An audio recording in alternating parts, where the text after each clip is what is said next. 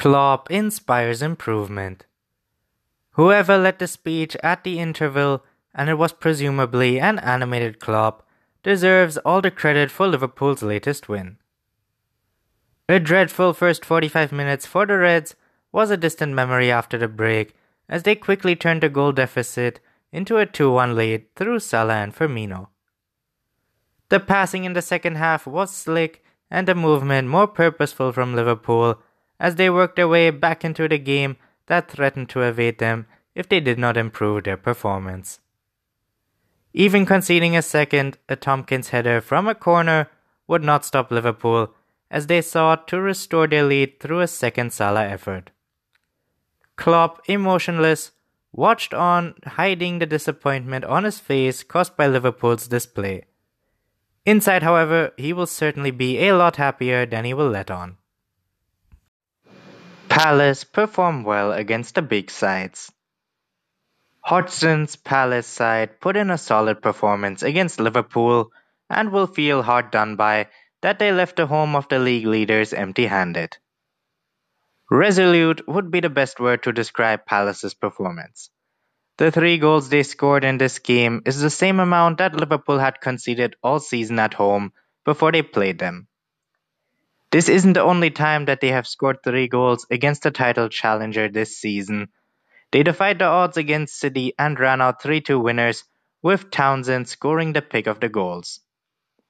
Hodgson's men also ground out a 2-2 draw with Arsenal earlier in the season, showing that the former Liverpool boss is able to motivate his side for the big games.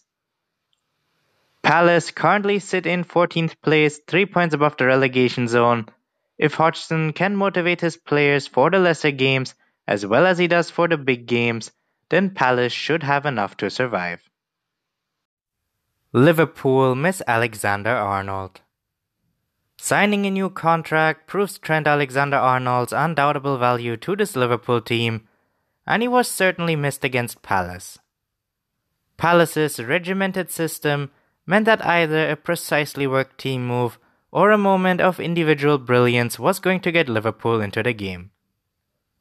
Given the concentration of the visitors, it was unlikely to be the latter, and Liverpool began trying intricate passes to work their way through the opposition.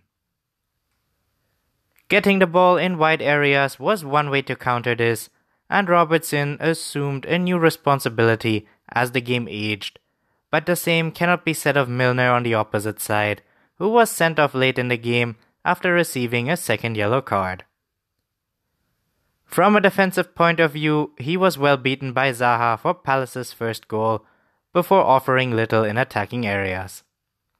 Alexander-Arnold is likely to miss the next game against Leicester through injury, and you sense that this side need him back as soon as possible if they are to maintain not just their relentless results, but their high-quality football too. Henderson was excellent. Despite the Reds not managing the game as well as they can, there was one man who controlled the midfield, and that man was their skipper, Jordan Henderson. In a stellar performance, Henderson bossed the play and was a massive presence on the pitch in what was a game, an adrenaline-filled game, for everyone that was involved. The former Sunderland man produced some incredible numbers in the game against Palace, in which was one of his best performances for Liverpool thus far this season. His passing was instrumental in starting attacks, with him managing 114 in total. These passes were delivered with precision and class, with him managing a 94% pass accuracy rate. He won the ball back at crucial times, winning the ball back 3 times for his team.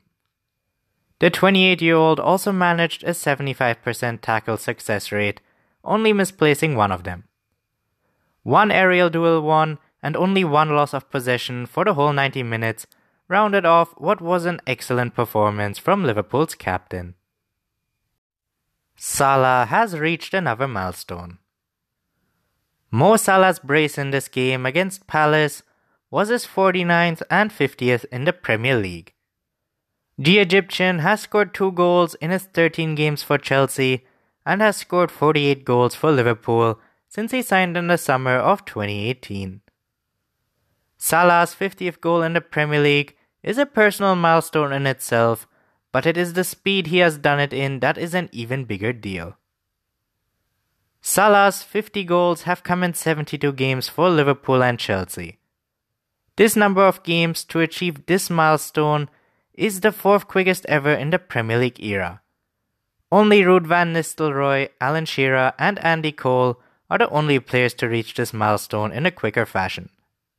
He shares the fourth position with former Liverpool sharpshooter Fernando Torres, who achieved the same milestone in identical fashion.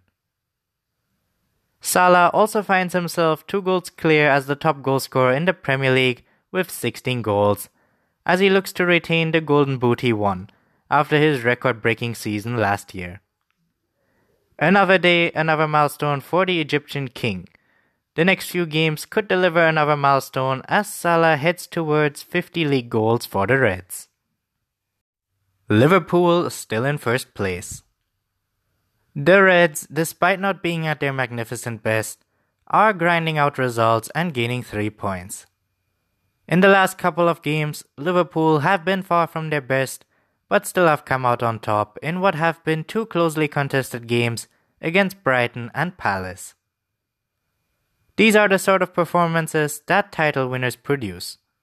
Whilst it is impossible to be at your best every week, teams that win the title ensure that when they're not at their best, they are still winning games and gaining the all-important 3 points. Klopp's men are replicating exactly this by just making sure they guarantee themselves that all-important 3 points, rather than trying to make sure they're blowing teams off the park every week. If this can be maintained, Liverpool look as though they will be crowned champions when the season comes to an end.